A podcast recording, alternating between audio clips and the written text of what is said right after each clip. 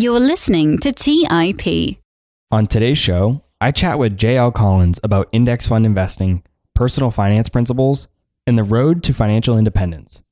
J L is an accomplished consultant, speaker, and best-selling author of The Simple Path to Wealth.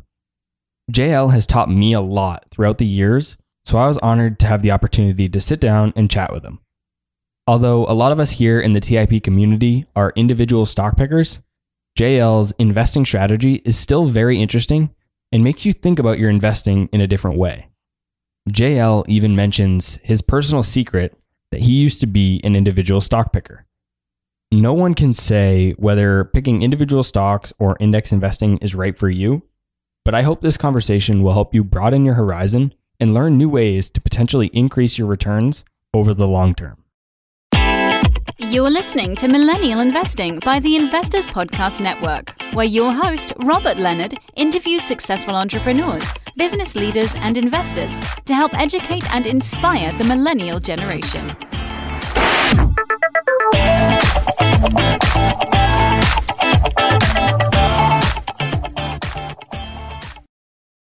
As always, I'm your host, Robert Leonard, and I'm super excited to have a fantastic guest with me today, J L Collins. Welcome to the show, J L. Thanks, Robert. It's a pleasure and an honor to be here. I appreciate the invitation. I'm personally familiar with you from your blog, your stock series, and your book. But for those listening to the show today that might not be familiar with you, please tell us a bit about your background and how you got to where you are today. Well, in terms of the blog and the book, back in two thousand, I've always been interested in, in investing and, and finance, and it's been kind of an avocation for mine. And as my daughter was growing up, I was trying to uh, convince her of the importance of understanding this kind of thing. And I probably pushed it too soon and too hard, and I turned her off to the whole subject. And so in two thousand eleven, I started writing a series of letters to her that hopefully would be available when, if, if and when the time came when she was ready to, to, to hear it and receive the information. And a friend of mine, I shared them with a friend of mine, and, and he suggested, uh, he said, this stuff's pretty good, and probably put it on a blog. And at the time, I'd never seen a blog. I, I'd heard of them. I knew, I kind of knew what they were. I didn't have any particular interest in blogs or blogging, but it occurred to me this would be a great way to archive the information. And so I created a blog. I joked the first blog post I ever read was the first one I wrote.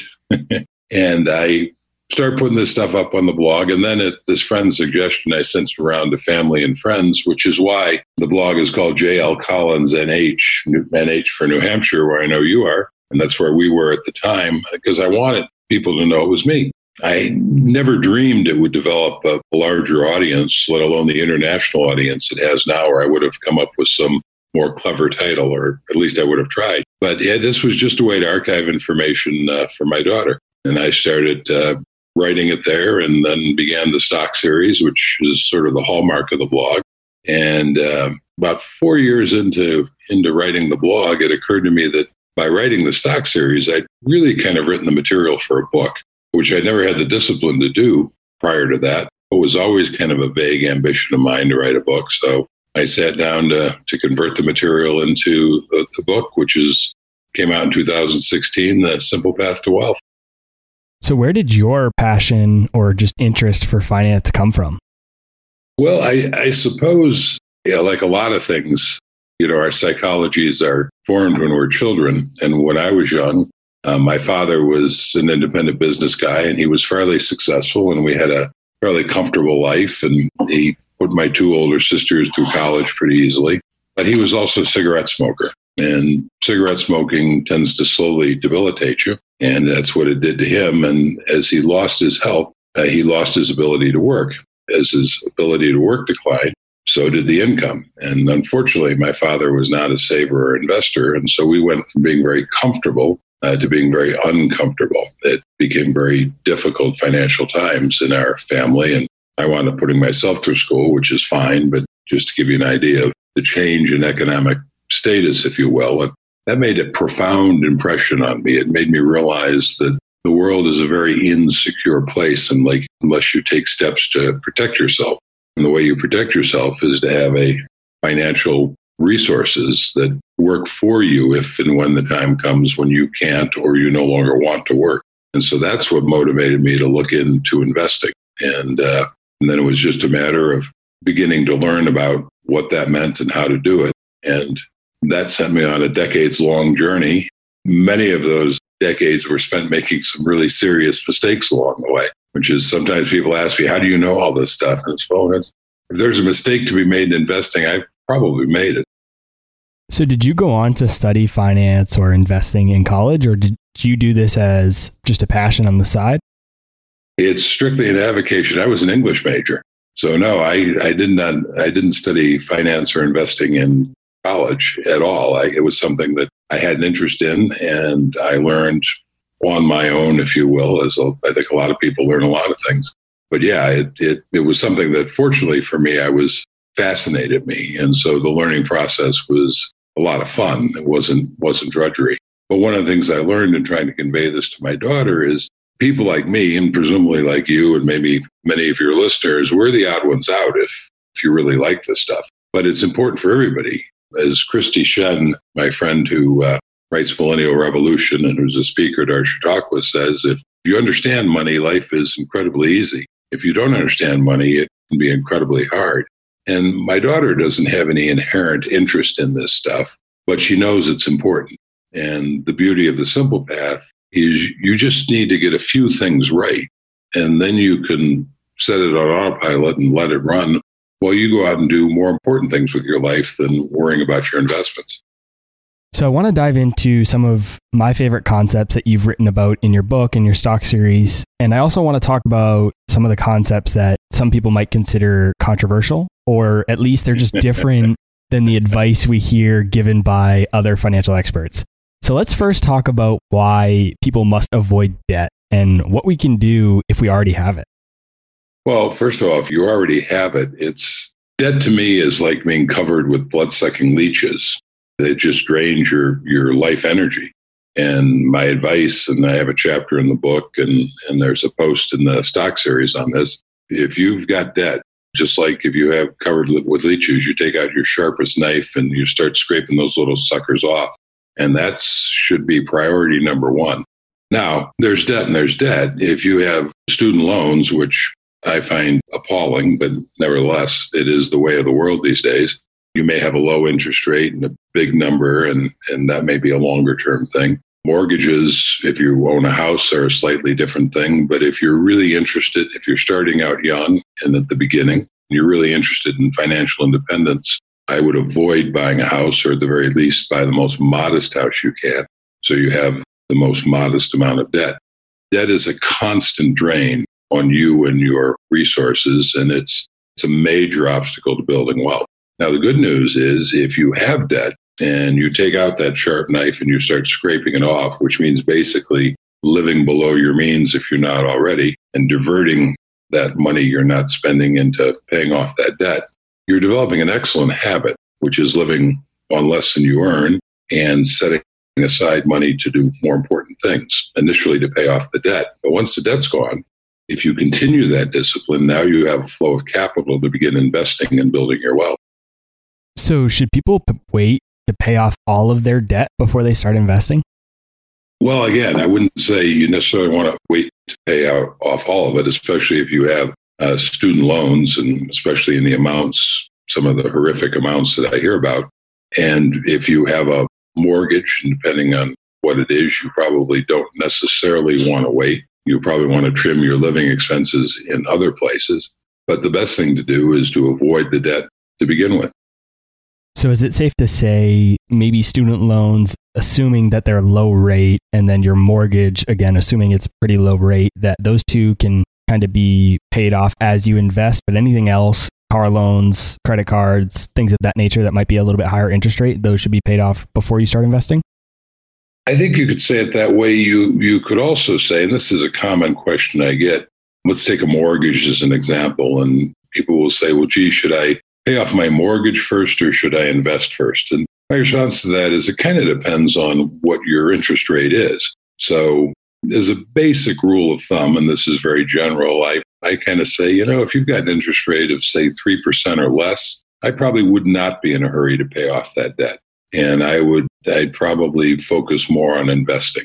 If your interest rate on whatever it is, whether it's a house or credit cards or a car, six percent or more, you know, five and a half, six percent or more, I'd probably say, you know what, I'd focus on paying off that debt. Because when you pay off debt, it's the equivalent of earning that return. And so if you have, say, a six percent debt, six percent isn't a huge return.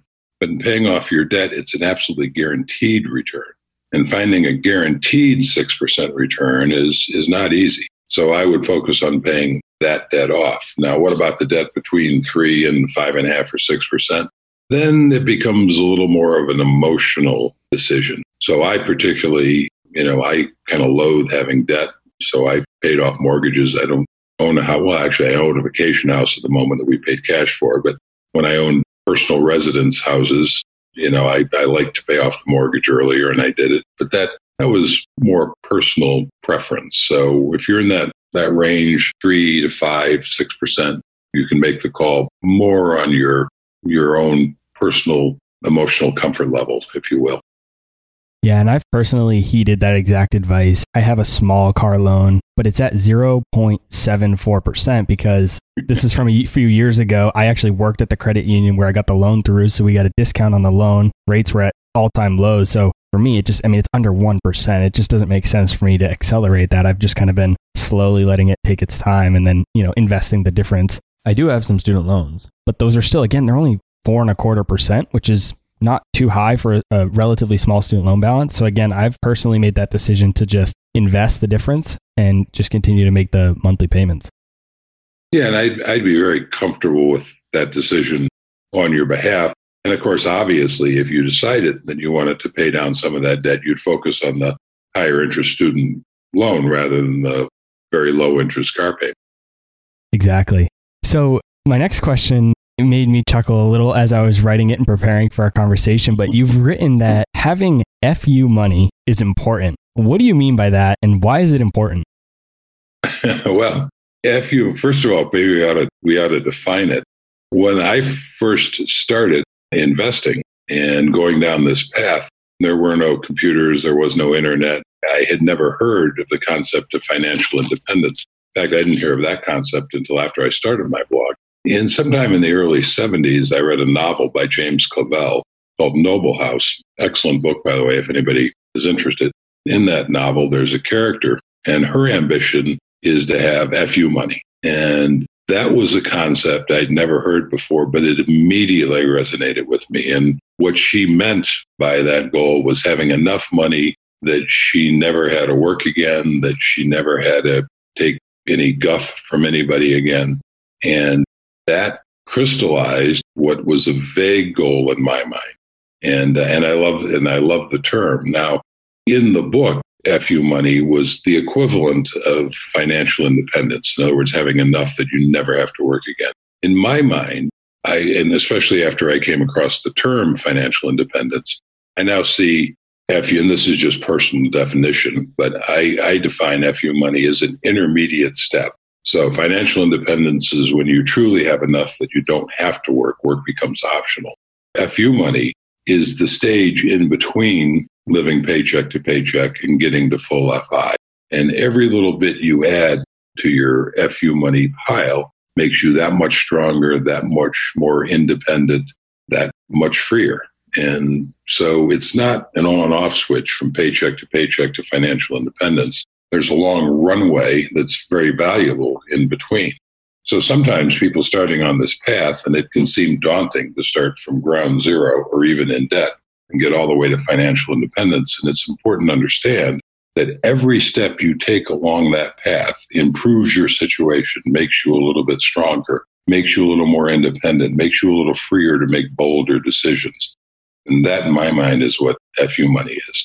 Now, part of your question was what makes it important, and I think defining it kind of defines why it's important. Yeah, I think that's such a great explanation. I've studied the financial independence movement, but I haven't really come across many other people that talk about that area in the middle between paycheck to paycheck and full F I. So I think it's really interesting that you've been able to define this and really help people make it so not not so daunting for them. You know, I, I take pride. I, I think I can claim with some validity. I certainly can't claim to have created the term F U money, because as I say, I found it in the novel, and I don't even think James Clavell came up with it originally. But I'm pretty confident I was the first one to introduce it to the F I community, and I take some pride in that. So why is understanding how to think about money a key to building wealth? Well, I think that most people have a have a very narrow idea of what money is, and they see it only as a means to buy things. And you can see this commonly if you ever see people interviewed and what would you do if you won the lottery? Well, you know, almost inevitably you'll get a litany of things that they would buy with very little concept of of the kind of freedom that that, that money would provide. You can look at at uh, individuals who suddenly come into large amounts of money. You know, they can be sports stars, they can be movie stars, they can be corporate executives, high-powered lawyers, and anybody who suddenly maybe has worked their way up, honed their craft, and is suddenly making a very large amount of money, all too frequently because they don't understand money. They see it only as a means to buy things. And it certainly is a means to buy things. That's the reason money was originally created, as a as a way of facilitating uh, commerce between people. So if you made shoes and I grew corn, we didn't have to exchange corn for shoes. There was something else we could use that was more more utilitarian. But money is so much more than that. I mean, money can be your servant. Money can work when you can't work. And so I think it's important for people to take the next step and understand not just what money can buy, but what money can do if you employ it correctly, if you invest it correctly. And I'm sure we'll talk about what those types of things it can do as you invest it correctly throughout the rest of the show. And so where do you think traditional investing advice goes wrong and what actually works?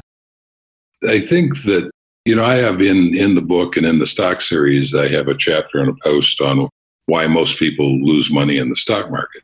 And in essence, they lose money in the stock market because they don't really understand what kind of an animal it is. And so they tend to buy a stock or maybe a fund, and usually on a tip from somebody, and they're hoping it'll go up. And then bear market like the one we're in the middle of happens, and they lose a bunch of money and sell out in a panic. And they say, wow, this this stock market stuff is nothing but gambling. It's going all at Vegas. I'll never, I'll never do that again. And certainly that's part of what the stock market is. Speculators, traders spend a lot of their time buying and selling, hoping to, to take advantage of short-term moves in the market. It's not the kind of investing I talk about. I talk about long-term investing, investing for the decades. And the way you do that is buying, consisting, and holding, and understanding that periods like we're going through now, bear markets, are normal. It's like being surprised. You live in New Hampshire. It's like being surprised if a, if a blizzard comes through. If you live in New Hampshire, you shouldn't be surprised by blizzards. Doesn't mean they're easy to deal with or pleasant. Doesn't mean that they can't do damage, but nobody should be surprised by it. It's the same thing if you're a stock market investor as opposed to speculator investor. Nobody should be surprised by bear markets. It is a natural part of the process. And if you are growing your wealth, if you're young and you're growing your wealth, you're living on less than you earn, you paid off your debt, now you're channeling that money into investment. When the stock market takes one of its periodic plunges, and it does periodically and always will periodically, that simply allows you to buy more shares with your money. My daughter, for instance, puts money into V T S A X, which is my favorite fund. It's Vanguard's Total Stock Market Index Fund. And I actually I put up this up on Twitter and Facebook. I noticed that in March, when she made her contribution, it bought nineteen percent more shares than her contribution in February did. Well, that's the power of staying the course and continuing to invest. And in that sense, a bear market like this one is an absolute gift to her and to anybody else who's building their wealth, adding on a regular basis, as long as they don't panic and sell. I noticed that exact same thing. So I work a corporate job, and usually month to month when I contribute to my four oh one k, I don't look at the fluctuations of how many shares of the S and P five hundred index fund that I'm invested in it's buying. You know, it goes up and down a little bit week to week, but our annual bonuses that we get hit in mid to late March. And so it just happened to time perfectly. Everything had just dropped twenty-five or thirty percent. Our bonuses got deposited into our four oh one k account. And so I went in and I looked, and it, it bought so much more just because it was down twenty-five or thirty percent. And so I was just looking at that myself not too long ago. So I know exactly what you're talking about. Yeah. People like Warren Buffett, I think everybody knows, and Jack Bogle, who is the guy who founded Vanguard and created the first index fund, have been fond of saying that stocks are the only thing that when they go on sale, people run away. Anything else goes on sale, we run to the store to buy more of it. Stocks go on sale and people run for the exits. That's what creates the opportunity for, for us. Yeah, it's such an interesting dynamic because for me, and you might be similar, but I've never seen it that way, but I've I've seen the quotes and I've heard the quotes, and I understand a lot of people are that way. When things go down, they run the other way, take their money out. But for me, I've always seen that as an opportunity and, and put more money to work in those times.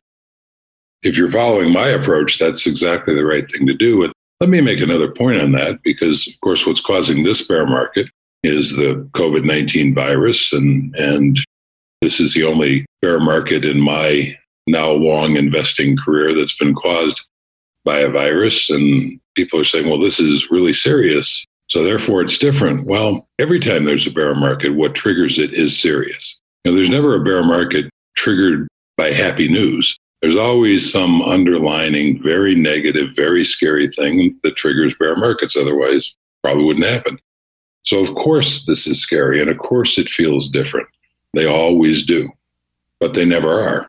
And if someday comes where it truly is different and the market doesn't recover, you've just witnessed either the end of the United States as a viable country or the end of civilization overall. So, and then it won't matter where you're invested. So it's a great buying opportunity. I, you know, I'm old enough to actually remember the Cuban Missile Crisis in the sixties. When the U S and the Soviet Union were on the brink of all-out nuclear war. Talk about something that would have destroyed civilization, certainly destroyed those two countries. What a wonderful time to buy stocks, because they were depressed because of the fear of nuclear war. If the nuclear war happens, it doesn't matter. If it doesn't happen, which it didn't, thank God, you can look at history from nineteen sixty-three to now. What a tremendous growth you would have had just investing then. So whenever people are think that they're dealing with an end of the world event, and that's what scares them, that's a that's a wonderful buying opportunity. The world ends, who cares? The world doesn't end, you're going to prosper. Yeah, I mean, if a worst case scenario, you have a lot bigger things to worry about than your investments going down forty, fifty, sixty percent, even to zero. You have a lot bigger issues if that ends up becoming true. And I love those points you made, because I'm actually, I've been studying the market, so I know all of the crashes, or at least I know them pretty well, because I'm passionate about this material and I love learning about it. But I'm too young. I didn't experience any other market crashes. It's, we've been in one of the best bull markets for ten years. So for me, this is the first bear market that I'm actually personally experiencing. And so I've been trying to talk to a lot of other investors about, you know, how did two thousand eight feel? How did two thousand nine feel compared to today? And it's interesting because everybody felt back then that that time was different. Everybody feels that this time is different. And just like you said, everybody thinks every time is different, and ultimately it never is. And things always come out the other side.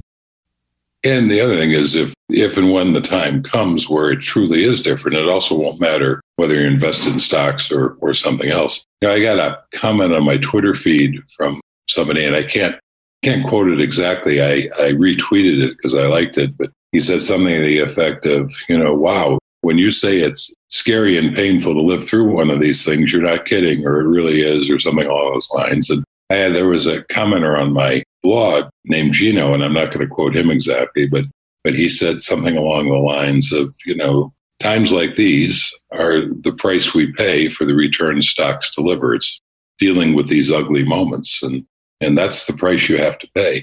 And that's, you know, just like you live in New Hampshire, which is a beautiful state. I spent fifteen years there myself. But if you live in New Hampshire, you got to be willing to deal with blizzards. There's just no way around that. And if you're not willing to deal with blizzards, then don't live in New Hampshire. And if you're not willing to live through bear markets, don't invest in stocks. We had gone through three, four, maybe five days in a row where it was high fifties, low sixties. And we everybody was so excited. We're like, this is spring. I was out riding my dirt bike. I, we were having a great time. And then we just got six to eight inches of snow yesterday or two days ago. So the analogy couldn't fit any better. It's exactly what you said about the stock market. It's the same way. And I'll bet native New Hampshireites like yourself weren't surprised by that. You know, you've you've been down that path before where, you know, it's sunny and, and beautiful, and the next day it's it's six inches of snow. So like the market, I've learned to never be surprised by the weather in New Hampshire. So I think we've alluded to it a bit over the last few minutes, but you have a saying that the stock market always goes up. And I think we've talked about how what you mean by that is that things will go down, but in the long term, they go up. And is that more or less what you mean by that saying?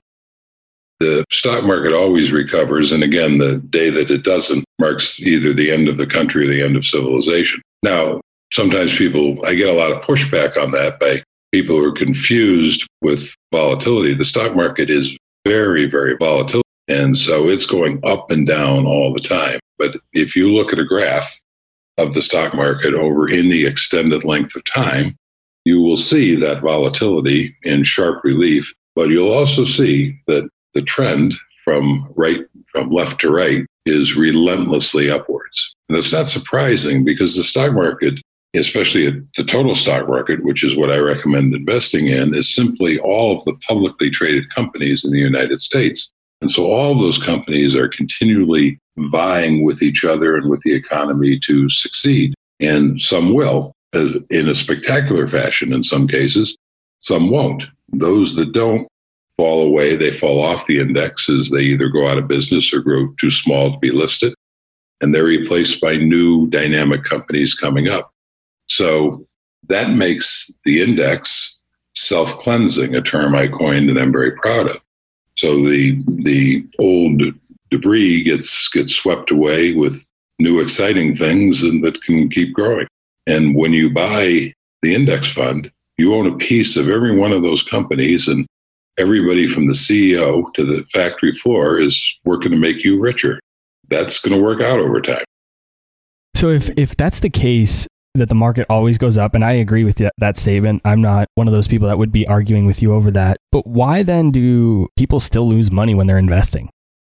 Well, I think the, the best way to answer that is to the way Warren Buffett answered it. And again, I'm not going to quote him exactly, but a number of years ago, he made the point looking at the last century that in the last century, the market started the nineteen hundreds at six hundred, maybe something like that.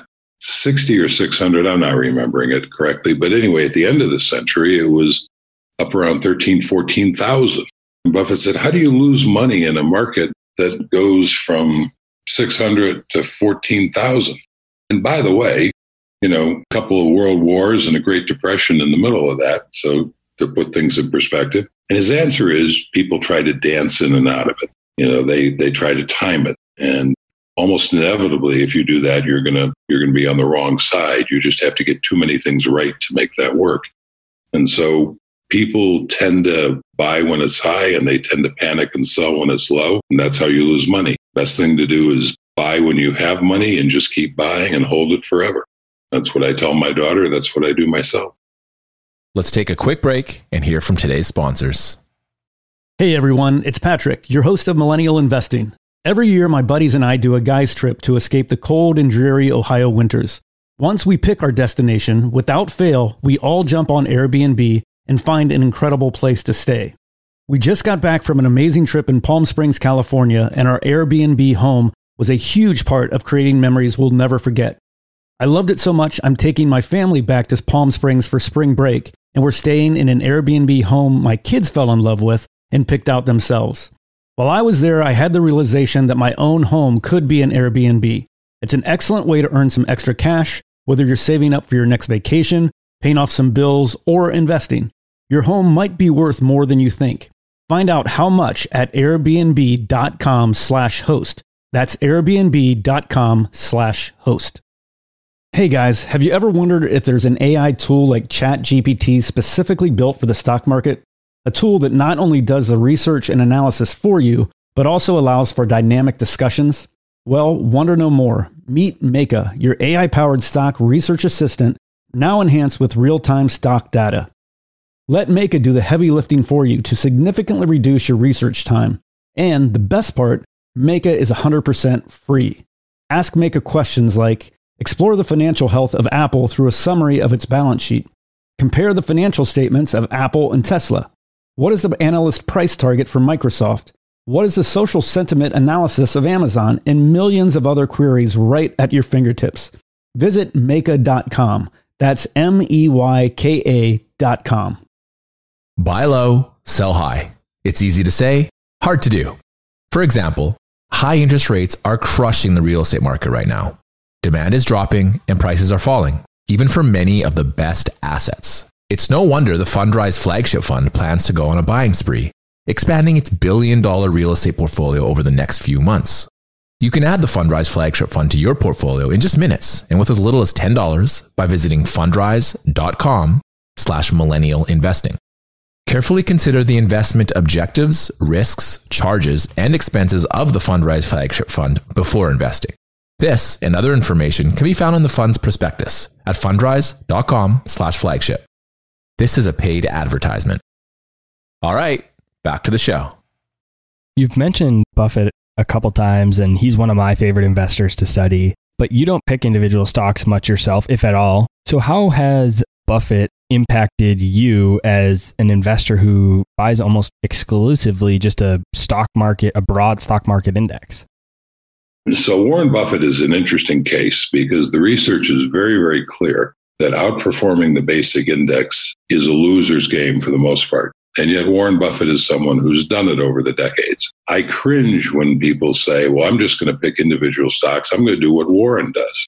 As if Warren is one of the reasons that Warren is one of the richest people in the world. One of the most lionized and famous is he has been able to do something that very, very few people are able to do. And the idea that you and I or anybody listening can replicate that is silly. It's like saying, oh, you know what? When I was growing up, Muhammad Ali was the greatest heavyweight boxer in the world, probably, in my opinion, still is the greatest of all time. That doesn't mean that, that I've gone through that same process and gotten the same result. I could have done everything that, all the training that Ali did. I could have been as fit and could have had Angelo hone my skills as best as possible. And if I got in the ring with Ali, he'd have killed me. So Warren Buffett has done something extraordinary. And the important thing is Warren Buffett himself recognizes that. And that's why he recommends index investing when he dies for his heirs. So he's not saying, Warren Buffett is not encouraging anybody to go out and try to buy individual stocks. If anything, he's encouraging them to to buy index funds. And that's what he's going to, he's specified should be done uh, upon his death. And just because you study Warren Buffett, like it sounds like you have, that doesn't mean you have to pick individual stocks. You can still learn from all of the philosophies and all of the other just different investing principles that he has that can benefit you as an investor, even as an index investor, like you said, investing when there's blood in the streets, or be fearful when others are greedy and greedy when others are fearful, you know, things like that. Those can apply, those principles apply to index investing as well. Yeah, absolutely. I mean, Warren Buffett has has a lot to offer, and it's well worth paying attention to what he has to say. Without thinking, you can emulate what he's accomplished through through individual investing in individual stocks.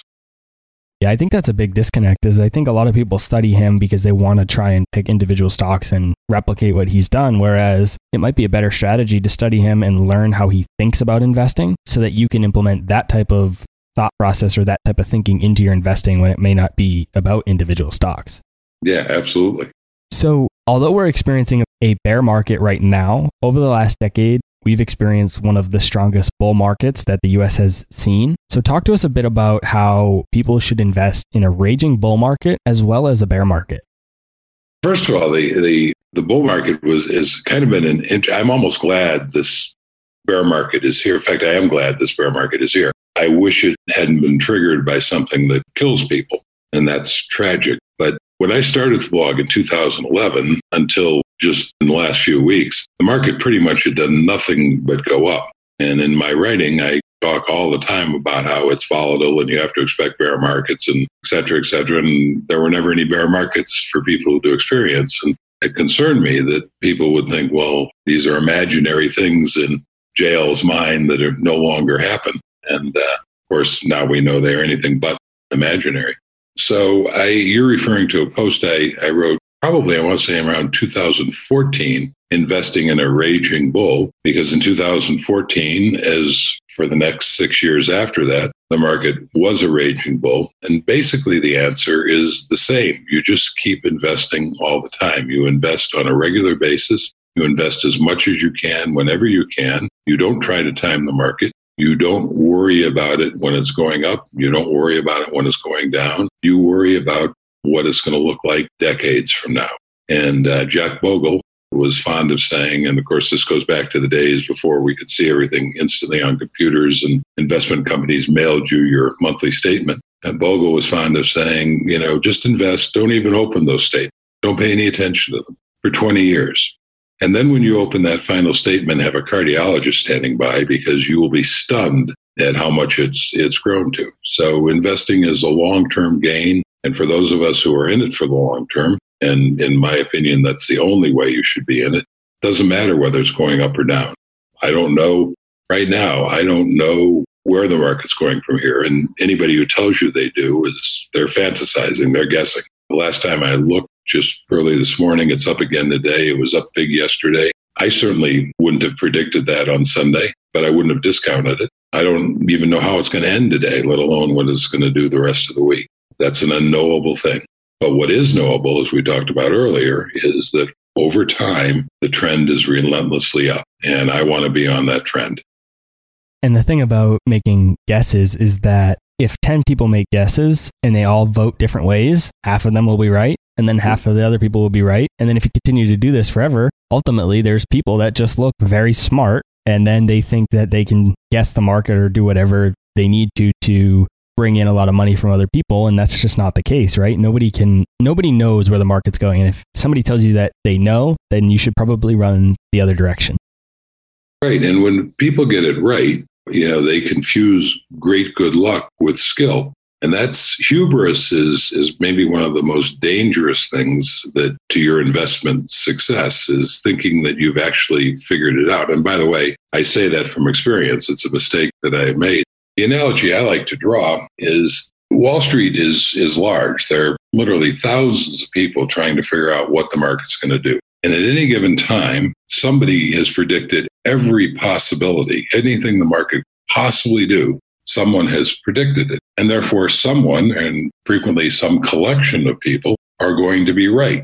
Doesn't mean that they had a skill in predicting. That just means that somebody had to be right. If you look at the lottery, if you look at Powerball, if you, Robert, win Powerball this week, you're not going to run around, I hope, saying, wow, I figured out how to pick winning lottery numbers. And nobody would believe you if you did. Everybody would look at you and say, wow, that Robert got really lucky. Because if you have enough people buying lottery tickets, somebody is going to hit the winning numbers. But it would be foolish to suggest that that somebody had figured out how to pick winning lottery numbers and could repeat it. And it's nobody does that with lottery, but people commonly do it with predictions in the stock market. Yeah, I forget where I heard it or what book I read it in. It might have been A Random Walk Down Wall Street, but I could be wrong. And I might butcher the analogy a little bit, but there was a story that I once read where there was a money manager who had two sets of note cards that he would mail out to potential clients. And on one card, he'd put one thing, and on another card, he'd put the other. And he would just send them over and over and over for a week or a couple weeks straight. And although it's a very small percentage, of some of those people would get cards that were the right ones every single day, and he would look brilliant. And then that would bring in a ton of money for his fund. And of course, I think that's a hypothetical example, but it's it illustrates your point is that there's going to be people who get these things right just by luck. Well, that, you know, I actually wrote about that very example in a post titled, You Too Can Be Conned. But yeah, that was actually a scam. And the scam unfolded just the way you described it. He got a fairly large mailing list and picked a very volatile stock and sent out half to half that mailing list predicting it would drop and half predicting that it would go up. And of course, he was right on one of those because it tended to be volatile. And then he'd throw away the ones where he was wrong. And that half, he would make another similar prediction. Again, throw away the half where he was wrong. And, and he wheedled it down until, you know, he had some small but not insignificant group of people who'd gotten maybe half a dozen of these from him where he was right every time. And that looked really compelling, looked like he had the magic wand. And of course, it was it was a scam. So one of the things I've been most looking forward to talking to you about is why you don't like dollar cost averaging. A lot of people, a part of our Facebook group, asked this question when I shared with them that we'd be recording an episode together. So why don't you like dollar cost averaging? Well, first of all, maybe we again need some definitions. So I mentioned earlier that bear markets are a gift to young people who are putting money into the market on a regular basis. And that is a form of dollar cost averaging. You don't have any option but to dollar cost average in that in that scenario, because you're getting money at a, on a periodic basis in your salary or your income, or if you're self-employed, your earnings. So by definition, you have to put it in a little bit of a time. And that does work in your favor over the decades of up and down. But when we're talking about dollar cost averaging for this purpose, we're talking about if you have a lump sum of money. And again, I have a chapter in the book and a post about this for anybody who's interested in more detail. And so the question becomes, well, what if I have a lump sum of money from, you know, an inheritance, or maybe I had an investment property I sold, wherever it came from. Like, you suddenly find yourself with a big chunk of money. Do you parcel it into the market over a period of time, a little bit at a time, like we were just describing you might do from your income? So do you parcel it into the market over a period of time, or do you put it in as a lump sum? And it's in that case that I'm not a fan of dollar cost averaging, because the math favors putting it in in a lump sum. The market goes up about seventy-five percent of the time, and it goes down twenty-five percent of the time. And the only time you are advantaged by dollar cost averaging is if the market goes down. So clearly, somebody who had a lump sum of money in January of this year, if they had decided to dollar cost average because of the bear market, they would be better off. But it's important to understand that bear markets are a fairly rare event. And in the vast majority of the time, in fact, statistically seventy-five percent of the time, the market goes up from any given point. And so by dollar cost averaging, you are simply buying those shares at steadily more and more expensive levels. But the second thing is that dollar cost averaging really doesn't accomplish the goal that people embrace it for. And that goal is, you know, I don't want to put, I don't want to push a bunch of money in and then suddenly have a bear market snap its jaws on me. And again, for our hypothetical investor in January, that's exactly what would have happened to them. That would be a bad thing. But of course, over time, it really doesn't matter because the market comes back. But let's suppose that, let's take an investor who didn't do it in January of this year. Let's suppose they did it in January of last year. So let's suppose in January of last year, you had one hundred twenty thousand dollars and you said, you know what, I'm going to dollar cost average it in over the next twelve months. I'm going to put ten thousand dollars a month in because I don't want to be caught in the bear trap. So you do that. Well, the market last year did nothing but go up. So every month you're getting fewer shares for your ten thousand dollars. And then finally this January, you're done. And what happens? The bear comes along. So you you got caught in the bear trap anyway. It didn't it didn't protect you from that. That's another reason I don't like it. Mathematically, seventy-five percent of the time, you will have been better off investing in a lump sum. And even if you dollar cost average, you're not accomplishing the goal of avoiding the bear trap that you set out to accomplish. You're not guaranteed to do that anyway. It would take extraordinarily good timing for that to be accomplished. Now, person doing it this January would have benefited from that extraordinarily good timing, but that's luck and nothing more. So with so many different choices these days, I see a lot of new investors getting overwhelmed with choosing an investment firm or brokerage to invest with. And I think that it's important to get the right brokerage, but it's a relatively small thing and people get really hung up on it. So I want to hear from you. Which brokerage do you recommend and why do you think it's superior than the competition? Well, so first of all, I, I do agree with you that it's a relatively small thing as long as you're with a reputable firm. The much more important thing is, to, in my opinion, is to focus on broad-based index funds, total stock market index fund, which is my preference, S and P five hundred fund, which is almost as broad and, and perfectly serviceable. So that's where people's focus should be rather than whether they're at Fidelity or someplace else. My personal preference is Vanguard. And the reason for that is Vanguard is structured differently than every other investment firm out there in the sense that it is owned by its investors. So if you think of Apple, company Apple, and I'm not picking on Apple, this is true of almost every company out there. Companies serve two masters. They serve their customers and they serve their owners. So Apple puts out computers and other devices, and their objective is to sell as many as they can for as much money as they can. Now, to do that, they try to provide the best possible product for their customers at a good price point. But they are always going to be looking to sell those, those products as, as high a price as possible, because that brings in more revenue and more profit for their shareholders, for their owners. And make no mistake, in every company, the major, the most important stakeholder, if you will, are the shareholders. That's what companies are designed to benefit, is the owners. So Apple is first and foremost trying to enrich its shareholders. It does that, if it's a good quality company, and I think Apple is, by trying to provide good products at a good price for its customers, but it's always trying to get the most money it can for those products. It's the same thing in the investment world. So Fidelity, and I'm, I don't mean to pick on Fidelity in particular, because this is true of every other investment firm other than Vanguard, has two masters. It has the Johnson family, Fidelity's privately owned, who own the shares and any other shareholders they have. And Fidelity's main objective is to provide the best possible return to those shareholders. It does that by trying to provide good products at a good value to their customers. Make no mistake, Fidelity's objective is always going to be to charge the maximum fees they can get away with. T. Rowe Price is a publicly traded investment firm. Same thing, only their owners happen to be public shareholders. Vanguard is owned by its shareholders. That's the way Jack Bogle designed it. So there is an entirely different motivation behind Vanguard. There's no, there's no point in trying to maximize return to shareholders, because it's the same people who own the funds. So Vanguard's core mission and core val- one of Vanguard's core values is to continually drive down costs in their funds. That's just a core mission. Every other investment firm does that only to be competitive. But for Vanguard, it's a core value, and they can afford for it to be a core value because their owners, their shareholders, are identical with the people who own the funds that pay the expenses. So there'd be no point in raising those expenses to provide more profit to those owners. That would just make it a taxable event.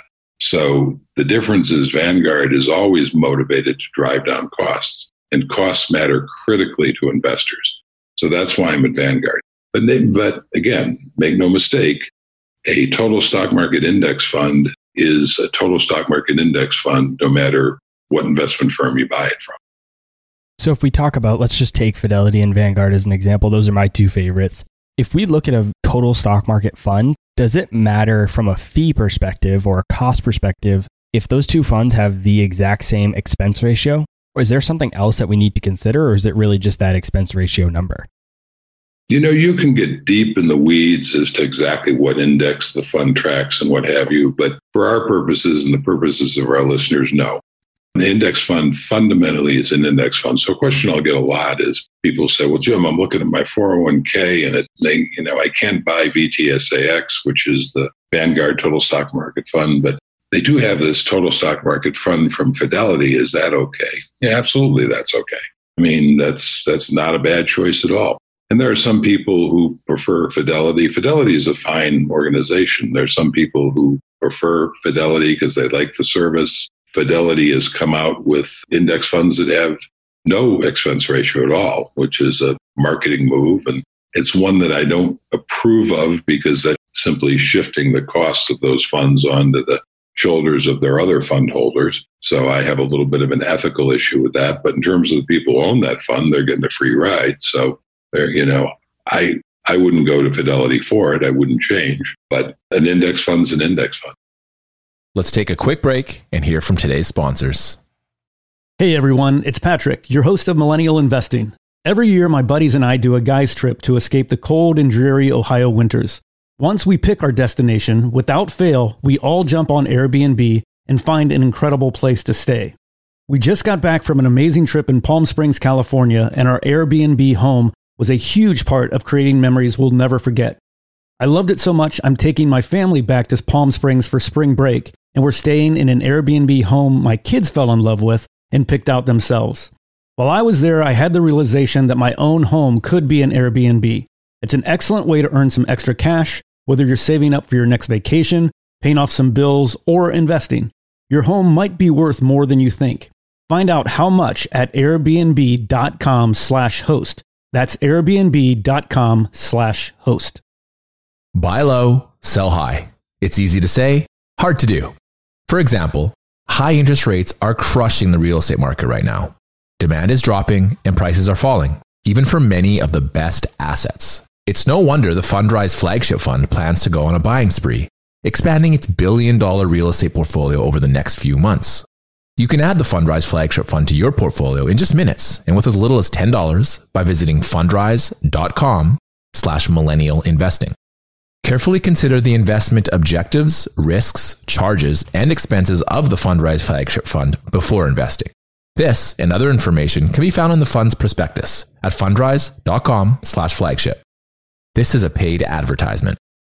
Hey guys, the Range Rover Sport leads by example. It's got powerful on-road performance and commanding all-terrain capability, and combines assertive on-road performance with the signature Range Rover refinement that you'd expect. The third-generation Range Rover Sport is the most desirable, advanced, and dynamically capable one yet, and redefines sporting luxury.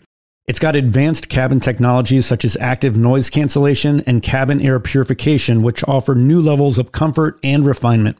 The purposeful cockpit-like driving position sets the tone for a focused interior that promotes exhilarating driver engagement. Award-winning Pivi Pro infotainment is at the heart of the experience and provides intuitive control of the vehicle's systems. You can also enjoy a dynamic drive in total comfort with optional twenty-two way adjustable, heated and ventilated electric memory front seats with massage function. Design your Range Rover Sport at land rover u s a dot com. That's land rover u s a dot com. All right, back to the show. So we've talked about how your favorite fund is the Vanguard Total Stock Market Index Fund, which is ticker V T S A X. Why do you prefer that over a broad-based, low-cost, even Vanguard S and P five hundred fund, like say V O O or V F I N X? My preference is very slight. Let's make that point first. Jack Bogle himself owned the uh, Index five hundred fund. That was the very first index fund he created, which is probably why he, he owned it, because he I'm sure he owned it from the beginning and just kept adding to it. The reason I like the Total Stock Market Index Fund is it just is that much broader. It includes small companies and mid-sized companies, small cap, mid-cap companies. And I like having that little bit of extra. Now, to be clear about, and I'm probably going to have these percentages not quite right, about eighty percent of V T S A X is made up of the S and P five hundred. So they are very, very close. And the amount of, of uh, small and mid-cap stocks you have are relatively small in the fund. And that's why they're so equivalent. Uh, in fact, if you track a, a chart of their performance over time, you know, over ten, twenty years, it's remarkable how closely they track each other. And twenty years from now, one of them will have slightly outperformed the other. I would guess that it's going to be V T S A X simply because small cap and, and mid cap are kind of like adding spice to the stew. But that sort of depends on what's in favor over the next twenty years, whether it's large companies or smaller companies. But either one of them for our purposes of long-term investing are just fine. So we've been talking about these different funds and E T Fs.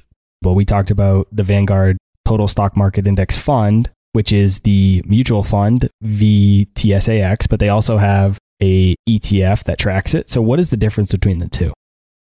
So an e- ETF stands for Exchange Traded Fund. And V T I is Vanguard's exchange-traded fund that holds the total stock market index portfolio. So it's important for listeners to realize that whether you own V T S A X or you own V T I, you own precisely the same portfolio. So it really doesn't matter for our purposes which you own. This is a question I get a lot. And that's true of, of all funds, or most of them now have an E T F version. And you're, whether you buy the E T F or you buy the fund, you're owning the same portfolio. I don't think we want to go into the weeds as to what the differences are exactly between E T Fs, because they're pretty subtle, or why they were invented. It has a lot to do with making them more easily tradable.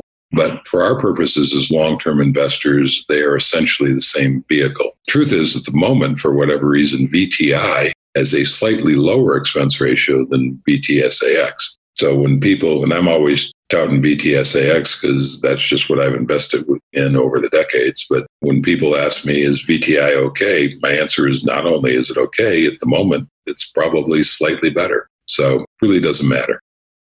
I think one of the things that differs too is the type of account that you're using. So I know if you're investing through a four oh one k, a lot of times you can only invest in mutual funds and you can't invest in E T Fs. Right. Whereas if you're investing outside of a four oh one k, you have the option to go either the mutual fund route or the E T F route. So that could be a dynamic that's at play uh, for the listeners. Yeah, that's the thing with, with four oh one k's, you know, four oh one k plans all are limited to whatever investment choices they happen to put forth. And as you said, that, you know, usually you're going to be choosing funds in your four oh one k. But that gets into what we talked about a moment ago. A lot of four oh one k's don't carry Vanguard funds, and they don't carry a V T S A X or, or Vanguard's S and P five hundred, but they might carry it from Fidelity or some other. And again, those are those are fine. But that's, yeah, that's the nuances and, and some of the limitations of four oh one k's. I'm a big proponent of Vanguard too, like I said a few minutes ago, and I recently started a new job about a year ago, a new full-time job, and I was very excited to see that their four oh one k is through Vanguard, so I'm able to take advantage of, of those funds, which is which is great. But I want to talk about, why does the investment world seem so complex? Why do people make it seem so complex when it can be made simple and people can still earn great results?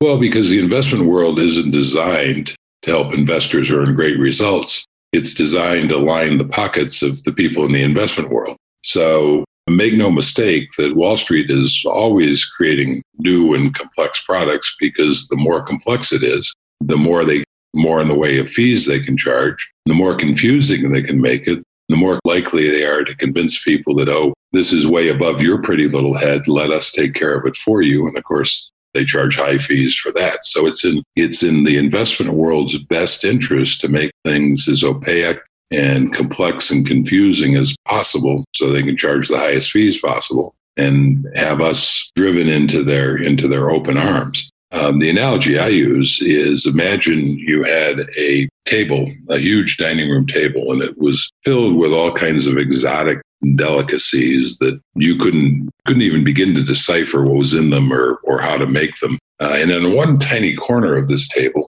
were sort of the basic, fundamental, nutritious kinds of foods that that your body really needs and that's really healthy for you. And then you have all this exotic stuff that may or may not be healthy for you, and and uh, probably has things that are not. Well, you could put your arm on that table and sweep all that stuff onto the floor, because all you really need and all you really want are those simple, basic things. And in our analogy, those simple, basic things are broad-based index funds. And everything else are all these exotic products that Wall Street has come up with. It was, it was kind of legendary that in the oh seven oh eight crash, with all the kinds of derivatives and things that Wall Street had created, people who created them didn't understand them. They were so complex. So that's the bad news. The good news for us is that we don't need it. We don't need it. Wall, Wall Street, as far as I'm concerned, can continue to do whatever it wants to do. Doesn't affect me as a long-term investor at all, as long as I have my low-cost index funds. That's all I need. That's all I care about. And that's what makes this so simple for people like my daughter, who really don't want to get into the weeds. They don't have to. I mean, just like people who don't really want to get in the weeds on exotic foods, you can have a very nutritious diet just sticking to very basic, simple, quality kinds of foods. Yeah, I I agree with your entire philosophy. I think for people that don't want to dive into the weeds, I think it's a great way to invest. But how about the people that do want to dive into the weeds? What about a lot of people that listen to the show love stock investing? They're like you and I. They're very passionate about it. A lot of people like to pick individual stocks. Do you think there's room in someone's portfolio to do some stock picking as well as some just index fund investing or E T F investing? Well, so first of all, I mean, obviously, people are free to do whatever they want to do. I wrote a post probably two or three years ago now in response to this, and the title of the post is "Too Hot, Too Cold, Not Pure Enough." And, you know, I'm continually, I have, my, my readership is made up, broadly speaking, of two groups of people. like my daughter, who just want to understand the basics so they can get things right and go on with their lives. And then because I talk about investing, I, you know, I have a lot of people who are really into investing. And those people who are really into investing are continually telling me, oh, Jim, you're way too aggressive. You know, being in all stocks or or heavily tilted towards stocks is way too aggressive. And then I have others that are saying, oh, no, you're way too conservative. You know, if you did this and you tinkered with it this way and you added more small cap stocks and, you know, so it's that's the too hot, too cold kind of thing. I obviously think that my approach is the best approach. If I didn't, I'd be talking about some other approach. I think a broad-based index fund will serve my needs. It'll serve my daughter's needs. I actually achieved, and this is one of my dirty little secrets, I actually achieved financial independence in nineteen eighty-nine before I embraced indexing. So I achieved it by picking individual stocks and, and picking actively managed mutual funds that were run by people who were picking individual stocks. And that's an important distinction, I think, because it's not like picking individual stocks can't work. It's not like inactively managed funds never produce a return. They do. The thing is that their returns, by and large, are not as powerful as the index, and the research backs that up. And it takes a lot more time and effort and work to to get there. I mean, it took me a lot more time and effort and work to, if you're an active manager, by definition, it's going to. I would have been far better off if I'd embraced indexing early because I would have gotten a better result for less effort. But I understand the appeal of picking individual stocks. I mean, there are a few things more intoxicating than researching a company, picking a stock, and watching it go up. It goes back, though, to our, our thing about hubris. You know, is you've done all your research and, and it turns out that you're right and the stock is going up. You know, be a little bit cautious because it might not be just that you're that clever. It might be that you just got a little bit lucky. It might be that you're clever. But if you do it long enough, you'll have enough times where you get it wrong, then you'll probably have humility beaten into you, even if overall you make money. And I had both. I had humility beaten into me, but I, I made money at the same time. What I do kind of object to, or I, I discourage, is this idea of, well, I'm going to put the bulk of my money in index funds because I know that's the best thing to do. And then I'm going to keep five, ten percent play with, you know, to have fun with and investing in individual stocks.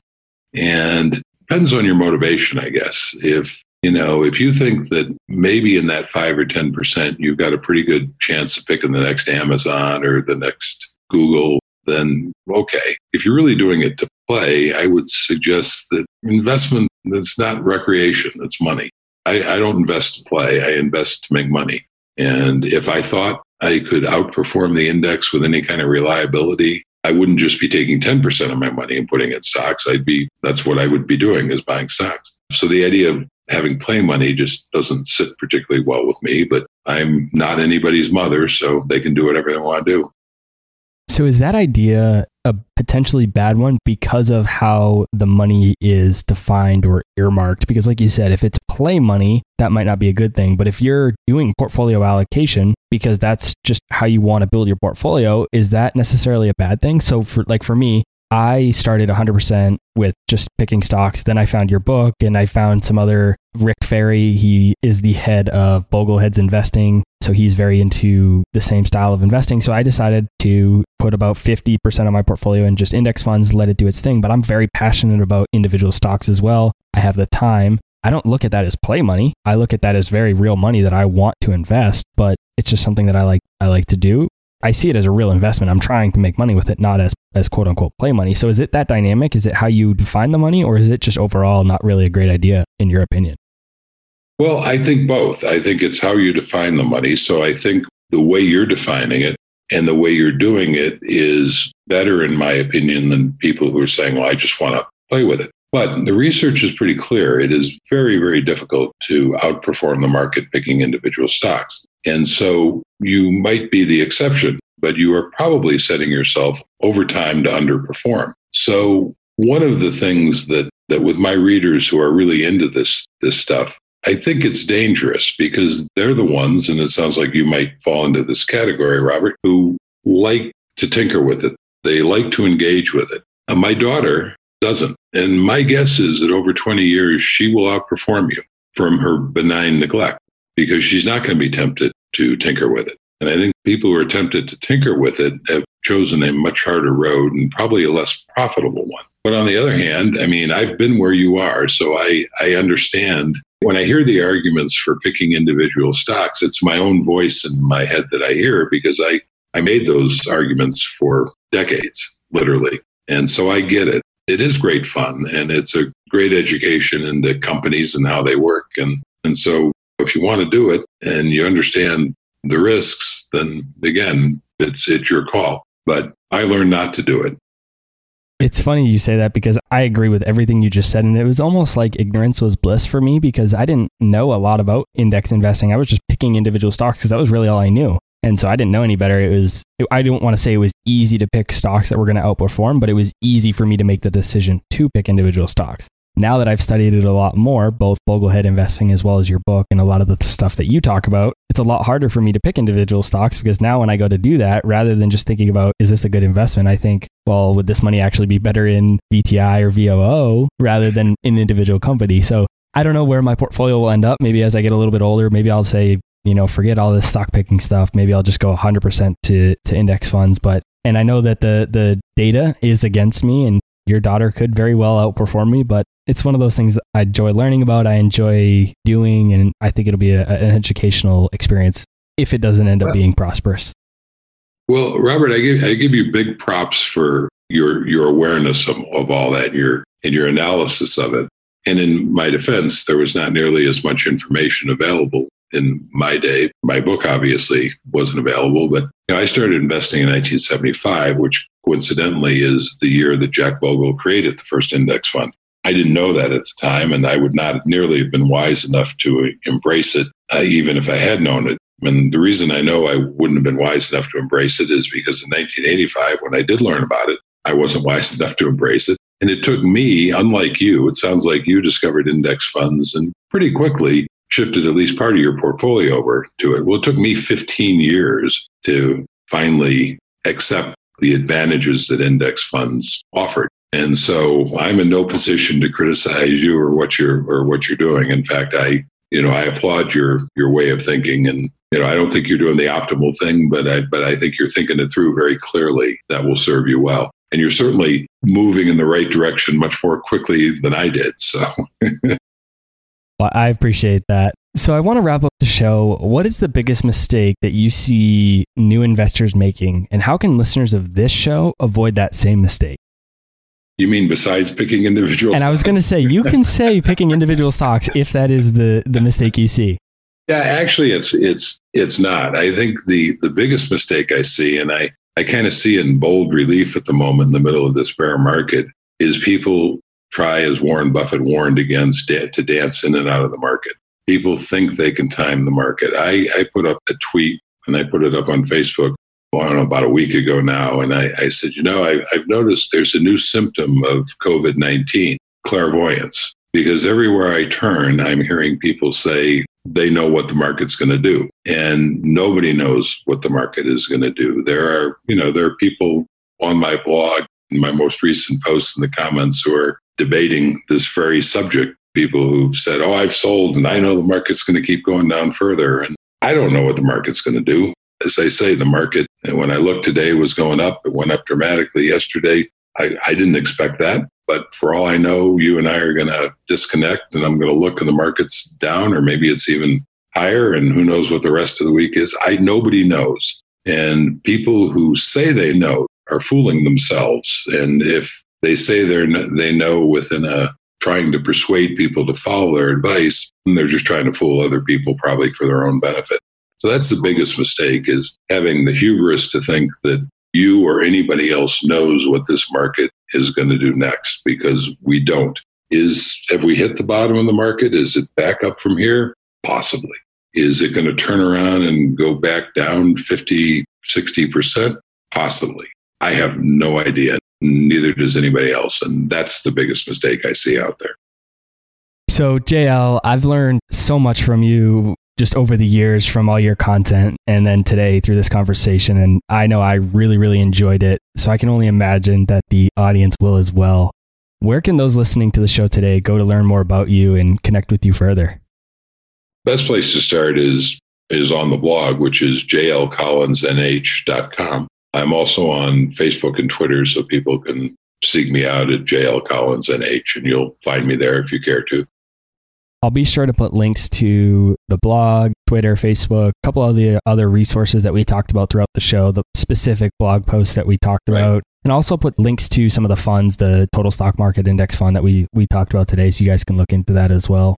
J L, thanks so much for your time. I really appreciate it. It's uh, entirely my pleasure, and and thanks for inviting me. I had a lot of fun with you. All right, guys, that's all I had for this week's episode of Millennial Investing. I'll see you again next week. Thank you for listening to T I P. To access our show notes, courses, or forums, go to the investors podcast dot com. This show is for entertainment purposes only. Before making any decisions, consult a professional. This show is copyrighted by the Investors Podcast Network. Written permissions must be granted before syndication or rebroadcasting.